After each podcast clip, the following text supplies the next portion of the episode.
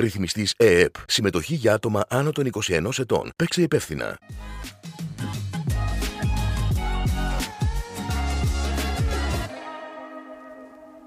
Κυρίες και κύριοι, καλώς ήρθατε στο νέο ανανεωμένο Ανάλυσέ Το. Και λέω νέο και ανανεωμένο γιατί από φέτος το Ανάλυσέ Το, μετά τη μεγάλη επιτυχία που γνώρισε στην πρώτη του σεζόν στο κανάλι της Nova Sports στο YouTube, από φέτος φιλοξενείται στα κανάλια Nova Sports. Η πρώτη αγωνιστική της Euroleague ολοκληρώθηκε και εμείς δεν θα μπορούσαμε να ξεκινήσουμε αυτή την εκπομπή χωρίς να έχουμε τον κατάλληλο καλεσμένο, που δεν είναι άλλος από τον Δημήτρη Καρύδα. Δημήτρη, καλώς ήρθες στο νέο ανανεωμένο στούντιο. Πραγματικά. Και νέα εκπομπή. Μου φέρνει γήπεδο, εντελώς γήπεδο. Σε κλουβί, στο Cage στη Νέα Υόρκη. Θα μας κλείσουν. Κλουβιά εδώ, παίζουμε μονάχα. Θα σε βάλουμε να παίξεις σε λίγο. Έχω φέρει και πολλά. Είσαι έτοιμος? Τη μόνη που μπορώ να καρφώσω. Λοιπόν, πάμε να ρίξουμε μια ματιά στο πώς ολοκληρώθηκε αυτή η πρώτη αγωνιστική της EuroLeague. Ερυθρός Αστέρας Βιλερμπάνε 94-73, Μακάμπι Τελ Αβίβ Παρτιζάν 96-81, Βίρτους Μπολόνιας Ζάλγκιρις 79-82, Μπάγερ Μονάχου Άλμπα Βερολίνου 80-68, Μπαρτσελώνα Εφές 91-74, Φενέρμπαχτσε Αρμάνι Μιλάνο στην παράταση 85-82, Παναθηναϊκός Ολυμπιακός 78-88 και αυτό στην παράταση, Βαλένθια Μονακό 70-65 και Μπασκόνια Ρεάλ Μαδρίτης 77-79. Πολύ ωραία ολοκληρώθηκε η πρώτη αγωνιστική, ενώ είχε πάρα πολύ ενδιαφέρον. Το ντέρμπι που νομίζω ότι όλα τα μάτια της Ευρώπης ήταν στραμμένα στο ΆΚΑ, μας έδειξε ότι φέτος θα έχουμε πολύ καλή εκπροσώπηση στη EuroLeague και από τον Ολυμπιακό και από τον Παναθηναϊκό. Τι είδες σε αυτή την πρώτη αγωνιστική? Εντάξει, δεν είχαμε κάποια ηχηρή έκπληξη. Αν εξαιρέσουμε τη νίκη της Ζάλγκιρης στην Πολόνια, που για πολλούς μπορεί να θεωρηθεί έκπληξη, γιατί δεν ξέρουμε ακριβώς τη δυναμική της Ζάλγκιρης και η Μπολόνια είναι σε καθεστώς αλλαγής προπονητή, φρέσκου προπονητή. Έχει μπει στη σεζόν και ξαναξεκινάει από την αρχή η Μπολόνια. Άρα μπορεί να μην είναι και έκπληξη υπό αυτή την έννοια. Από εκεί πέρα μου έκανε εντύπωση το εύρος της νίκης της Μπαρτσελώνα, που ούτως ή άλλως προσωπικά τη θεωρώ πάρα πολύ δυνατή φέτος. Δεν με εντυπωσίασαν η Άλμπα και η Βιλερμπάν, που νομίζω ότι θα τελειώσουν 17η και 18η. Θα γίνουν ένα σάκος του box νομίζω και για τις ομάδες. Σάκος θα κάνουν κάποιες νίκες, αλλά λίγες. Ποιος θα την πληρώσει είναι το θέμα από αυτούς. Δηλαδή, όχι από ποιους θα χάσουν, ποιους θα κερδίσουν είναι το θέμα πάντα με αυτές τις ομάδες και πού θα κερδίσουν. Η Βαλένθια που κέρδισε τη Μονακό. Η Βαλένθια είναι πάντα υπολογίσιμη, ειδικά στο γήπεδο. Της έχει και καλή ομάδα. Όταν παίζει εντός έδρας, πάντα είναι υπολογίσιμη και πάντα μπορεί να κερδίσει οποιαδήποτε ομάδα στην Ευρωλίγκα. Η Real κέρδισε ένα ισπανικό μίνι εμφύλιο. Οπότε εκεί είναι ειδικές πάντα οι συνθήκες. Νομίζω ότι πιο εντυπωσιακή με τον τρόπο που επιτεύχθηκε, όχι γιατί δεν περιμέναμε να κερδίσει, ήταν η νίκη του Αστέρα που ισοφάρισε και το ρεκόρ εύστοχων τρίποντων στην ιστορία της Ευρωλίγκας, έβαλε 22. Που δείχνει ότι ο Αστέρας, παρότι έχει πολλούς νέους παίχτες, 10-12, δεν ξέρω, έχω χάσει το μέτρημα πόσο πήρε ο Ιβάνοβιτς, γρήγορα έχει βρει ρυθμό. Αυτό είναι νομίζω το ρεζουμέ της αγωνιστικής. Εντάξει, για μας βέβαια το παιχνίδι ήταν ένα. Ωραία, μου κάνεις τρομερή πάσα. Πάμε να δούμε την επόμενη αγωνιστική που ξεκινάει την επόμενη Πέμπτη. Ανατολού Εφές Ρεάλ Μαδρίτης, το παιχνίδι που ξεκινάει η δεύτερη αγωνιστική της EuroLeague. Άλμπα Βερολίνου Μπασκόνια, Βιλερμπάν Παρτίζαν, Παναθηναϊκός Μπάγερ Μονάχου και Αρμάνι Μακάμπι Τελ Αβίβ, τα παιχνίδια της Πέμπτης και το πρόγραμμα της Παρασκευής. Ζάλγκιρις Ερυθρός Αστέρας, Μονακό Βίρτους, Ολυμπιακός Μπαρτσελώνα και Βαλένθια Φενέρμπαχτσε είναι το παιχνίδι με το οποίο θα ολοκληρωθεί η δεύτερη αγωνιστική. Άρα οι ελληνικές ομάδες παραμένουν στο σπίτι τους για να προσπαθήσουν να πάρουν άσους, αμφότερες. Πάμε στο οποίο είναι υποχρεωτικό. Είναι υποχρεωτικό. Με την έννοια ότι είναι υποχρεωτικό γιατί ξέρουμε ότι το πρώτο πράγμα που κάνεις στην Ευρωλίγκα είναι να προστατεύεις την έδρα σου. Πάμε στην ανάλυση του ντέρμπι. Για πες. Πώς τα πράγματα? Εντάξει, κοίταξε να δεις. Το ποτήρι είναι ανάλογα από ποια πλευρά πίνεις νερό. Ακριβώς. Όχι αν είναι μισοάδιο ή μισογεμάτο. Αν κοιτάξουμε την πλευρά του νικητή Ολυμπιακού, ο Ολυμπιακός κράτησε μια παράδοση που έκανε τέταρτη ευρωπαϊκή νίκη στη σειρά στο ΆΚΑ. Συνέχισε να πείθει ότι είναι πιο έτοιμος και με πιο καλούς αυτοματισμούς. Έβγαλε στην επιφάνεια έναν Πίτερς που θύμισε Βεζένκοφ, που ντύθηκε Βεζένκοφ και αναδείχθηκε και MVP της αγωνιστικής. Ακριβώς. Στην Ευρωλίγκα, κάνοντας ίσως το καλύτερο παιχνίδι της καριέρας του, τουλάχιστον το καλύτερο παιχνίδι σε παιχνίδι που μέτραγε, σε σοβαρό παιχνίδι, αλλά νομίζω ότι το πρόσωπο του Ολυμπιακού ήταν ο Μιλουτίνοβ. Ο Μιλουτίνοβ έκανε κάτι που είναι απολύτως ασυνήθιστο στο μοντέρνο μπάσκετ, να μείνει 25 ολόκληρα λεπτά μαζί με την παράταση στο παρκέ. Για να παίξει τα δικά του κυβικά. Είναι πολύ ασυνήθιστο. Πολύ πιο δύσκολο. Ένας γκάρ, ας πούμε ότι θα μπορούσε. Που και για έναν γκάρ είναι δύσκολο με τις πιέσεις που δέχεται. Ήταν καθοριστικό το δεύτερο φάουλ που έκανε νωρίς. Εκεί πήρε διαφορά ο Παναθηναϊκός. Αλλά κατάφερε να μείνει αλόβητος από φάουλ άφθαρτος, ένα ημίχρονο και μία παράταση. Και από τη στιγμή που έμεινε στο παρκέ τόσο μεγάλο χρονικό διάστημα, ο Ολυμπιακός είχε πλεονέκτημα. Κατάφερε να καλύψει τη διαφορά που είχαν στο ημίχρονο και να κερδίσει την παράταση εύκολα. Το ωραίο της υπόθεσης, γι' αυτό λένε από ποια γωνία το βλέπεις, είναι ότι οι δύο ομάδες θα μπορούσαν να έχουν κερδίσει την κανονική διάρκεια του αγώνα. Ο Ολυμπιακός είχε ένα lay-up του WOCAP. Ο Παναθηναϊκός είχε το τελευταίο σου του Κώστας Σλούκα που αν έμπαινε σήμερα, νομίζω ότι θα ήταν χολιγουντιανή ιστορία αυτή. Να έχει βάλει ο Σλούκας το τελευταίο σουτ στο πρώτο μάτι της Ευρωλίγκας νικητήριο και εναντίον του Ολυμπιακού για τους ευνόητους λόγους. Τίποτα από αυτά δεν έγινε. Νομίζω πάντως ότι το καθοριστικό στοιχείο του τελευταίων 30 δευτερολέπτων δεν ήταν ούτε το άστοχο σουτ του WOCAP, ούτε το άστοχο μπάζερ μπίτερ του Σλούκα, αλλά το λάθος του Λεσόρ. Η λάθος πάσα του Λεσόρ που άλλαξε χρονικά όλες τις ισορροπίες στο παιχνίδι. Γιατί ήθελε 20 δευτερόλεπτα και 4 εκατοστά, αν δεν κάνω, και 4 δέκατα, αν δεν κάνω λάθος.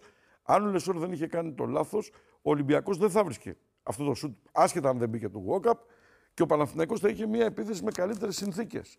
Με περισσότερο χρόνο, πιθανώς καλύτερα οργανωμένη, αλλά το λάθος αυτό άλλαξε τα πάντα.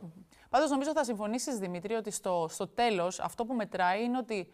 Ας ξεκινήσουμε από την ομάδα που κέρδισε, από τον Ολυμπιακό, ότι έχει κρατήσει την ίδια φιλοσοφία που υπηρετεί τα τελευταία δύο. Μπαίνουμε στον τρίτο χρόνο. Μια ομάδα που έχει βάλει τον πύχη ψηλά, έχασε πολύ βασικούς παίκτες από τον κορμό της, όμως επειδή υπηρετεί την ίδια φιλοσοφία, είναι πιο εύκολο και για τους καινούριους παίκτες.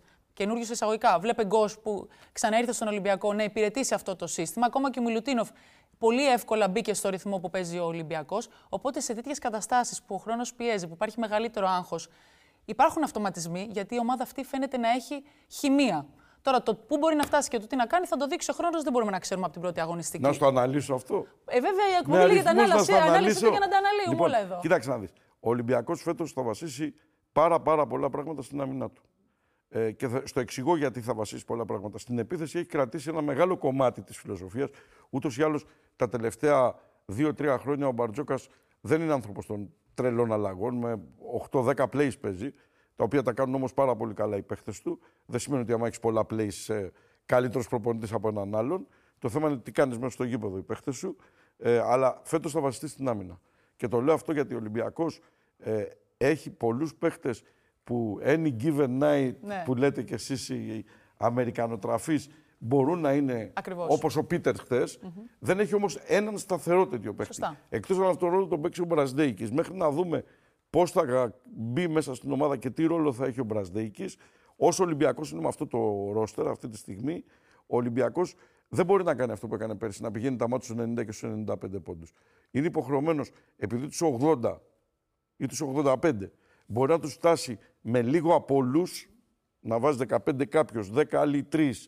Και φτάνει τους 85 πόντους, θα βασιστεί ή τους 80, θα βασιστεί στο να κρατάει τους αντιπάλους του χαμηλά. Τώρα, αν με τον Μπραζδέικης αλλάξει ολοκληρωτικά η επιθετική του εικόνα, αυτό είναι μια συζήτηση που θα την κάνουμε, όχι τώρα. Δεν μπορούμε να την κάνουμε αν δεν τον δούμε. Σίγουρα, Δημήτρη, και νομίζω ότι ο Ολυμπιακός, όπως τα λες, θα ψάχνει ανάλογα με τις συνθήκες του κάθε παιχνιδιού τον πρωταγωνιστή. Δηλαδή, τι μας δίνουν σήμερα, λίγο τρίποντο, μας δίνουν πιο πολύ μέσα, να στοχεύσουμε στο Μιλουτίνοβ. Νομίζω ότι στο παιχνίδι απέναντι στον Παναθηναϊκό, όταν αναγκάστηκε να πάει σε πιο χαμηλά σχήματα, φαίνεται ότι ακόμα αυτό το είδος παιχνιδιού δεν μπορεί να το υπηρετήσει, γιατί δεν έχει μέγεθος και ο Σίγμα ακόμη δεν έχει βρει. Δεν είναι ο παλιός Σίγμα που βλέπαμε πριν 3 χρόνια. Θέλει ακόμα να βρει τα πατήματά του. Πάντως, αλλά το μάτς στην πραγματικότητα το τελείωσε με small ball, με 3 γκάρ, αλλά απλά είχε το Μιλουτίνο στο παρκέ. Ακριβώς. Αλλά νομίζω ότι είναι μια ομάδα που πατώντας τη φιλοσοφία της βρίσκει πιο εύκολα τους αυτοματισμούς για να πάμε στον Παναθηναϊκό, που φυσικά μας έδειξε ένα τελείως διαφορετικό πρόσωπο από αυτό που είδαμε στη Ρόδο. Καμία σχέση. Η εικόνα της ομάδας ήταν τελείως διαφορετική. Μας έδειξε ένα πρόσωπο που είναι πολλά υποσχόμενο. Όσον αφορά τις υποχρεώσεις τους στη Euroleague. Μας έδειξε ότι μπορεί να υπηρετήσει πολλά σχήματα και ότι αρχίζουν και αυτοί και αναπτύσσουν μια χημεία μεταξύ τους, που είναι δύσκολο, ξαναλέμε, και κάναμε και τη συνέντευξη του Γκριγκόνης μαζί, που λέει δεν θέλουμε να το έχουμε σαν δικαιολογία ότι είμαστε καινούργια ομάδα. Όμως τι να κάνουμε που είναι η πραγματικότητα. Έτσι. Είναι η πρώτη αγωνιστική μιας καινούργιας ομάδας που έχει 11 καινούριους παίκτες, καινούργιο προπονητή, καινούργια φιλοσοφία. Και ο ίδιος ο προπονητής έχει δηλώσει ότι οι παίκτες του ακόμη δεν έχουν καταφέρει να την αφομοιώσουν. Οπότε πάει μέρα με τη μέρα για να προσπαθήσει να τους κάνει να παίζουν όλοι μαζί σωστά. Εντάξει, για μένα δεν ήταν εκπληκτικό ότι ο Παναθηναϊκός ήταν ριζικά βελτιωμένο σε σχέση με τον τελικό που είδαμε στη Ρόδο. Για κανένα δεν ήταν έκπληξη, γιατί κοιτάζοντας το ρόστερ και γνωρίζοντας τι μπορεί να κάνουν αυτοί οι παίκτες και ο προπονητής, δεν το περιμέναμε. Επιπρόσθετα, να σου βάλω και ένα ακόμη στοιχείο. Ότι οι μεγάλες ομάδες, όταν δέχονται μια ηχηρή ήττα, και είναι και ήττα γοήτρου πέρα από τη διαφορά στη Ρόδο και την εικόνα του αγώνα, έχουν την τάση να πληγώνεται ο εγωισμός τους και να συσπυρώνονται πιο εύκολα. Ο Παναθηναϊκός έχει πάρα πολύ καλούς παίχτες. Δεν το συζητάμε. Έχει ένα τρομακτικό ρόστερ φέτος. Νομίζω ότι όλη αυτή την εβδομάδα ο πληγωμένος εγωισμός των παικτών του Παναθηναϊκού ήταν κύριο συστατικό. Γιατί το να κάνεις τρεις καλές προπονήσεις και να εμφανιστείς τόσο διαφοροποιημένος δεν βγάζει νόημα. Όταν όμως συσπυρώνεται η ομάδα, πληγώνεται ο εγωισμός, μιλάει ο ένας με τον άλλον. Τα ξέρεις αυτά. Ναι. Δεν τα έχεις κάνει κι εσύ στην μπασκετική σου καριέρα. Αν ήταν να ξαναπαίξεις με μια ομάδα και είχατε χάσει 30 πόντους, δεν μαζευόσαστε και λέγατε. Συσπυρώνεται η ομάδα, ναι. Ξυπνάει ο εγωισμός σου μέσα, θες να παίξεις. Γι' αυτό καλύτερα. Για μένα ήταν αναμενόμενο ότι ο Παναθηναϊκός και μπροστά στον κόσμο του, γιατί ήταν ένα πρόσθετο κίνητρο για τους παίχτες του, μέσα στο ΆΚΑ θα ήταν ριζικά βελτιωμένος. Έχει θέματα, έχει ζητήματα, συνεχίζει να έχει ζητήματα. Παρόλα αυτά και παρά τα ζητήματα που έχει, να μην ξεχνάμε και να μην παραγνωρίζουμε ότι έκανε ένα εξαιρετικό πρώτο ημίχρονο, προηγήθηκε με 8 πόντους. Και ότι ακόμη και έτσι, ακόμη και με αυτά τα δεδομένα που όλα όσα είπες είναι σωστά, μπορούσε να έχει κερδίσει το παιχνίδι. Ακριβώς. Αν έμπαινε το σου του Σλούκα, ακριβώς, σήμερα θα λέγαμε για μαγική μεταμόρφωση. Εντάξει, θα μου πεις, αυτή είναι η διαφορά στον μπασκετ. Ένα σου μπαίνει και ένα που δεν μπαίνει. Ναι. Αλλά θα μιλάγαμε διαφορετικά. Νομίζω ότι το μόνο πράγμα που δεν έκανε σωστά ο Παναθηναϊκός χτες ήταν στο δεύτερο ημίχρονο δεν μπόρεσε να σημαδέψει το Μιλουτίνοβ. Δεν μπόρεσε να κουμπίσει την μπάλα μέσα στη ρακέτα. Κάτι που το έκανε πάρα πολύ στις δύο πρώτες περιόδους. Δεν μπόρεσε να φτύρει το Μιλουτίνοβ με φάουλ ή ενδεχόμενα και να τον κουράσει ακόμη περισσότερο, να δώσει ενέργεια και στην άμυνα ο Μιλουτίνοβ. Στο τέλος τον έβλεπα εκεί που σου μίλαγε στη συνέντευξη της Ευρωλίγας, δεν μπορούσε να μιλήσει. Στην αρχή πίστευα ότι δεν θα μιλήσει. Το είπε, λέει, δεν με κρατούσαν τα πόδια μου. Δεν θα βγει η φωνή του.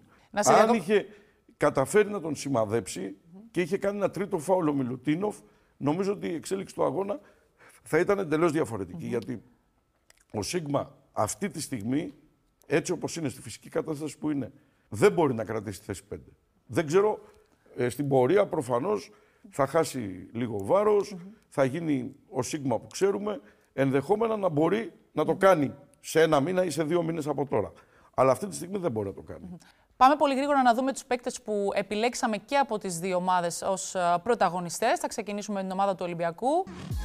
Πίτερς, που βγήκε και MVP της αγωνιστικής για την Euroleague. 17 πόντι, 10 rebound, 4 assist και 4 κλεψίματα. Φόρεσε τα παπούτσια του Βεζένκοφ κατευθείαν από την πρώτη αγωνιστική. Ρεκόρ καριέρα σε κλεψίματα, ρεκόρ καριέρα σε rebound, MVP της αγωνιστικής. Εντάξει. Εντάξει, τι άλλο να κάνει στην πρώτη αγωνιστική. Μιλουτίνοβ, ο παίκτης που έπαιξε 25 λεπτά συνεχόμενα και όπως είπαμε και στη συνέντευξη δεν μπορούσε να μιλήσει από την κούραση. 15 πόντι, 7 rebound και 2 κοψίματα.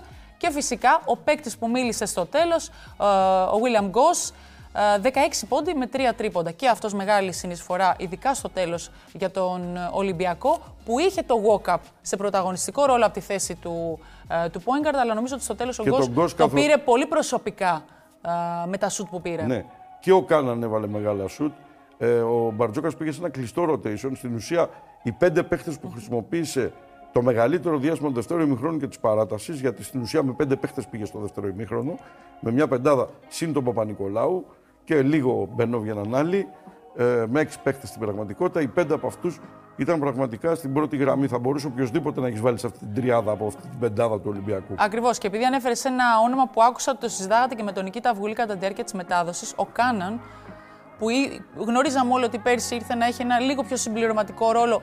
Ξεκινούσε όμως σε όλα τα παιχνίδια. Πλέον είναι ένας παίκτης που είναι πολύ υπολογίσιμη δύναμη για τον Ολυμπιακό και αν δεν κάνω λάθος και βάσει των αριθμών είναι ο πιο σταθερός παίκτης του Ολυμπιακού από πέρσι μέχρι και αυτή τη στιγμή που μιλάμε, όσον αφορά το σκοράρισμά του και τα πόσα σουτ μπορεί να δώσει στον Ολυμπιακό κάθε βράδυ. Αυτό πρέπει να πιστωθεί στον Μπαρτζόκα, ο οποίος παίρνει παίχτες που δεν είναι κακοί παίχτες. Είναι ο Κάναν ήρθε ως καλός παίκτης, δεν ήρθε ως μέτριος ή κακός παίκτης, αλλά καταφέρνει και ο Πίτερς ήταν παίχτης σε επίπεδο Euroleague, καταφέρνει και τους αλλάζει επίπεδο, τους ανεβάζει ένα επίπεδο. Και να αναφερθούμε και στο WOCAP. Ο WOCAP ήρθε στον Ολυμπιακό σαν ένας πολύ καλός αμυντικός από τη Ζάλγκιρις και πλέον είναι ένα από τα καλύτερα γκάρτς στη Euroleague αυτή τη στιγμή και στο κομμάτι της επίθεσης, με ό,τι μπορεί να κάνει. Δεν είναι ο σούπερ δημιουργός, ούτε ο σούπερ σκόρερ, αλλά σετάρει την ομάδα μια χαρά, είναι πολύ οικονομικός. Παίρνει πλέον και μεγάλα σουτ και νομίζω ότι, όπως είπες και εσύ πολύ σωστά, όλο αυτό πιστώνεται στη δουλειά που κάνει ο coach Μπαρτζόκας και το τεχνικό επιτελείο. Πάμε να δούμε και από τη μεριά του Παναθηναϊκού τους παίκτες που ξεχώρισαν, γιατί είχαμε και εκεί παίκτες που ξεχώρισαν, και θα ξεκινήσω φυσικά με το μεγάλο πρωταγωνιστή του Παναθηναϊκού, που δεν είναι άλλος από τον Κώστας Σλούκα, τον αρχηγό του Παναθηναϊκού. 20 πόντι αλλά και 7 λάθη σε ένα παιχνίδι που ήταν όλο πάνω του από το δεύτερο δεκάλεπτο και έπειτα. Και ήταν και αυτός ο λόγος που ο Παναθηναϊκός κατάφερε να προηγηθεί. Χουάντσο Ερναγκόμες με 13 πόντους και 10 rebound, πολύ καλή και η παρουσία του Χουάντσο. Και ο Γκριγόνης, που και αυτός μετά από πέρσι που δεν είχε καλή χρονιά, κατάφερε να μας δείξει το λόγο για τον οποίο τον είχε επιλέξει πέρσι ο Παναθηναϊκός, που είναι τα σούτ του. Και να μας δείξει ότι γίνεται πολύ καλύτερος παίκτης με καλύτερους συμπαίχτες γύρω. Και όχι μπερδέματα στις θέσεις, όχι πολύ μαζί, να είναι ξεκάθαροι ρόλοι, γιατί ο Γκριγόνης ξέρει τι κάνει φέτος στον Παναθηναϊκό, δεν έχει παίχτες να πέφτουν πάνω στη θέση του, να μπερδεύονται, και αυτά που μπορεί να κάνει τα κάνει πάρα πολύ καλά. Για μένα, βέβαια, στην αξιολογική σειρά θα έβαζα πάνω από όλους τον Χουάντσο. Προσωπικά. Ο οποίος αναγκάστηκε να παίξει και σε αυτή τη θέση λίγο περισσότερο λόγω της απουσίας του Μητογλού και του Παπαπέτρου φυσικά. Μάλιστα, μας το είπε ο Γκριγόνης και στη συνέντευξη που μας παραχώρησε, ότι λέει θα μπορούσε να κάνει λίγο περισσότερα αν ήταν λίγο πιο ξεκούραστος, γιατί αναγκάστηκε να παίξει επιπρόσθετο χρόνο επειδή έλειπαν και άλλοι παίκτες. Και τον βάζω λίγο παραπάνω, γιατί στη Ρόδο έδειξε στον τελικό του Super Cup που παρακολουθούσαμε ότι έχει πρόβλημα στην άμυνα, ότι δεν έχει μεγάλη έφεση, αλλά χτες πάλεψε πάρα πολύ και στην άμυνα. Πήγε σε φάσεις, πήρε rebound, έκανε double-double, έκανε block, κυνήγησε τις φάσεις στην άμυνα, δεν ήταν παθητικός και σκεφτόταν μόνο πώς θα βάλει την μπάλα στο καλάθι, και νομίζω ότι αυτή είναι η σωστή δοσολογία για το Χουάντσο. Δηλαδή το χθεσινό δείγμα γραφής είναι ακριβώς αυτό που θα ήθελε να βλέπει ο Παναθηναϊκός, να μην είναι δηλαδή μονοδιάστατα ένας πολύ καλός παίχτης που βάζει με αυτό το ανάποδο σουτ που έβαλε με την μπάλα στον αέρα, μας δείχνει τι επαφή με το καλάθι έχει, αλλά κυρίως εγώ τον βάζω στην πρώτη γραμμή για την άμυνά του, όχι για την επίθεση.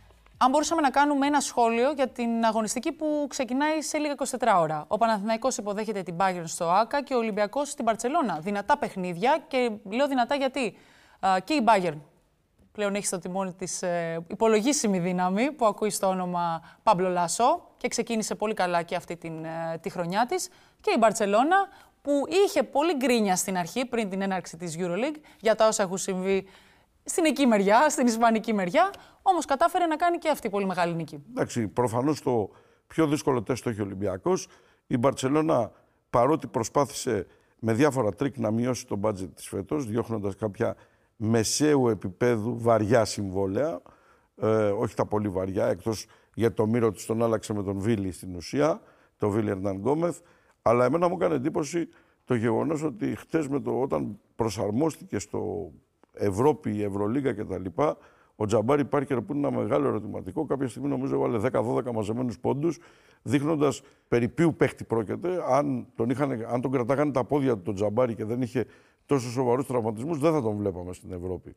Αυτό είναι δεδομένο. Δεν είναι για εδώ ο Τζαμπάρι Πάρκερ. Αλλά τώρα το ερώτημα είναι αν θα αντέξει ο Τζαμπάρι Πάρκερ να βγάλει μια ευρωπαϊκή χρονιά με ένα σκληρό πρωτάθλημα στην Ισπανία και με Ευρωλίγα παράλληλα. Θα το δούμε αυτό. Πάντως, αν είναι καλά τα πόδια του Τζαμπάρι Πάρκερ, η Μπαρτσελώνα έχει βάλει πολύ μεγάλο κομμάτι στη μηχανή της. Πολύ δυνατό κομμάτι στο παζλ. Αλλά δύσκολη αναμέτρηση του Ολυμπιακού. Πάρα πολύ δύσκολη. Και όσον αφορά την αναμέτρηση στο ΆΚΑ απέναντι στην Μπάγερ, του Παναθηναϊκού. Την είδα. Μετέδωσα και το παιχνίδι με την Άλμπα. Δεν μπορώ να πω ότι με εντυπωσίασε. Σίγουρα έχει κάποια πολύ καλά στοιχεία και ο Λάσο προσπαθεί να βάλει κάποια δικά του στοιχεία μέσα στην ομάδα. Δεν τα έχει βάλει. Η Μπάγερν, έχω την αίσθηση επίσης ότι έχει φέρει ένα παίχτη από το NBA, βετεράνο, στην ίδια ηλικία με τον Τζαμπάρι Πάρκερ περίπου, τον Σέρτζι Μπάκα. Ο Ιμπάκα, παραδόξως πως, συνεχίζει να είναι ο Ιμπάκα που θυμόμαστε πριν από 15 χρόνια. Δεν τον ενδιαφέρει να πάρει μπάλες στην επίθεση, δεν παίρνει μπάλες στην επίθεση. Θα τελειώσει φάσεις από επιθετικά rebound ή πάρε βάλε, ξέρεις, αυτές τις φάσεις τις έτοιμες, τις εύκολες. Δεν δημιουργεί φάσεις, αλλά είναι καταπληκτικό στην άμυνα. Γεμίζει όλη τη ρακέτα, παίζει φοβερά πάνω από τη στεφάνη, μπλοκάρει, παίρνει rebound. Είναι λίγο, μπορείς να τον χτυπήσεις λίγο στο pick and roll στα πόδια, όχι πάρα πολύ παντός. Γενικώς νομίζω ότι είναι μια σοβαρή υποψηφιότητα ο Σέρτζι Μπάκα, πρόωρη υποψηφιότητα για καλύτερος αμυντικός της χρονιάς. Μάλιστα. Ξέρεις όλα αυτά που τα βλέπουμε βέβαια. Πού τα βλέπουμε. Ζωντανά και αποκλειστικά στα κανάλια Nova Sports και στους Playmakers, στα πάντα. Όλα και πριν και μετά τα παιχνίδια και κατά τη διάρκεια της καλύτερης μεταδόσης. Όχι για να σας διαφημίσω για τις μεταδόσεις που κάνετε. Μαζί δεν είσαι και εσύ δεν κάνεις. Και εγώ κάνω, κάθομαι δίπλα και δίνω τα στατιστικά. Στη Euroleague. Άλλωστε, γύρω κάπου κάνουμε κι εμείς μεταδόσεις. Καλά. Δεν ξέρεις. δεν ξέρεις. Λοιπόν, κοίταξε να δεις τι έχει γίνει τώρα. Ο Πίτερς βγήκε MVP της αγωνιστικής. Ναι. Αλλά εδώ στην εκπομπή είπαμε να βγάλουμε και ένα δεύτερο MVP. Γιατί βγάλαμε MVP της αναμέτρησης στον ντέρμπι των αιωνίων τον Πίτερς, οπότε έπρεπε να βγάλουμε και έναν δεύτερο MVP της αγωνιστικής. Για μένα MVP της αγωνιστικής δεύτερος λοιπόν είναι ο Κίναν Έβανς, που επέστρεψε μετά από έναν δύσκολο τραυματισμό. Έναν τραυματισμό που στην Αμερική το χαρακτηρίσουν σαν career ending. Ένας τραυματισμός δηλαδή που δεν ξαναεπιστρέφεις στο επίπεδο που ήσουν, οπότε δεν θα μπορούσες να παίξεις στη EuroLeague. Ο ίδιος όμως γύρισε, φαίνεται... Βέβαια, αχτυπαξίλο το παιδί να είναι καλά και να έχει την υγεία του, ότι είναι στα ίδια επίπεδα που ήταν και πέρσι στην αρχή της χρονιάς, που όλοι μιλάγαμε για έναν καταπληκτικό παίκτη, έναν καταπληκτικό σκόρερ. Κατάφερε απέναντι στη Βίρτους να πάρει το διπλό. Ήταν και το μοναδικό διπλό στο πρώτο μέρος της πρώτης αγωνιστικής, την πρώτη μέρα των αγώνων, σκοράροντας 25 πόντους με 5 στα 9 δίποντα και 4 στα 6 τρίποντα. Αλλά να σου πω κάτι, οι προπονητές. Είναι το comeback της. Το comeback. Σωστά, θα αλλάξουμε τον τίτλο στην κάρτα μετά για τον κύριο Καρύδα. Άλλαξε την κάρτα. Comeback της αγωνιστικής, της χρονιάς ήταν αυτό. Ξέρεις όμως τι κάνουν αυτοί οι προπονητές. Δεν είναι ποτέ ευχαριστημένοι. Τα ίδια μας κάνει και φώτος εμάς στους Playmakers, νομίζω. Δεν είναι ποτέ ευχαριστημένοι, γι' αυτό ανέβηκε ένα χιουμοριστικό βιντεάκι από τον λογαριασμό της Ζάλγκιρις στο Twitter. Πάμε να το δούμε. Ναι, πάμε να το δούμε.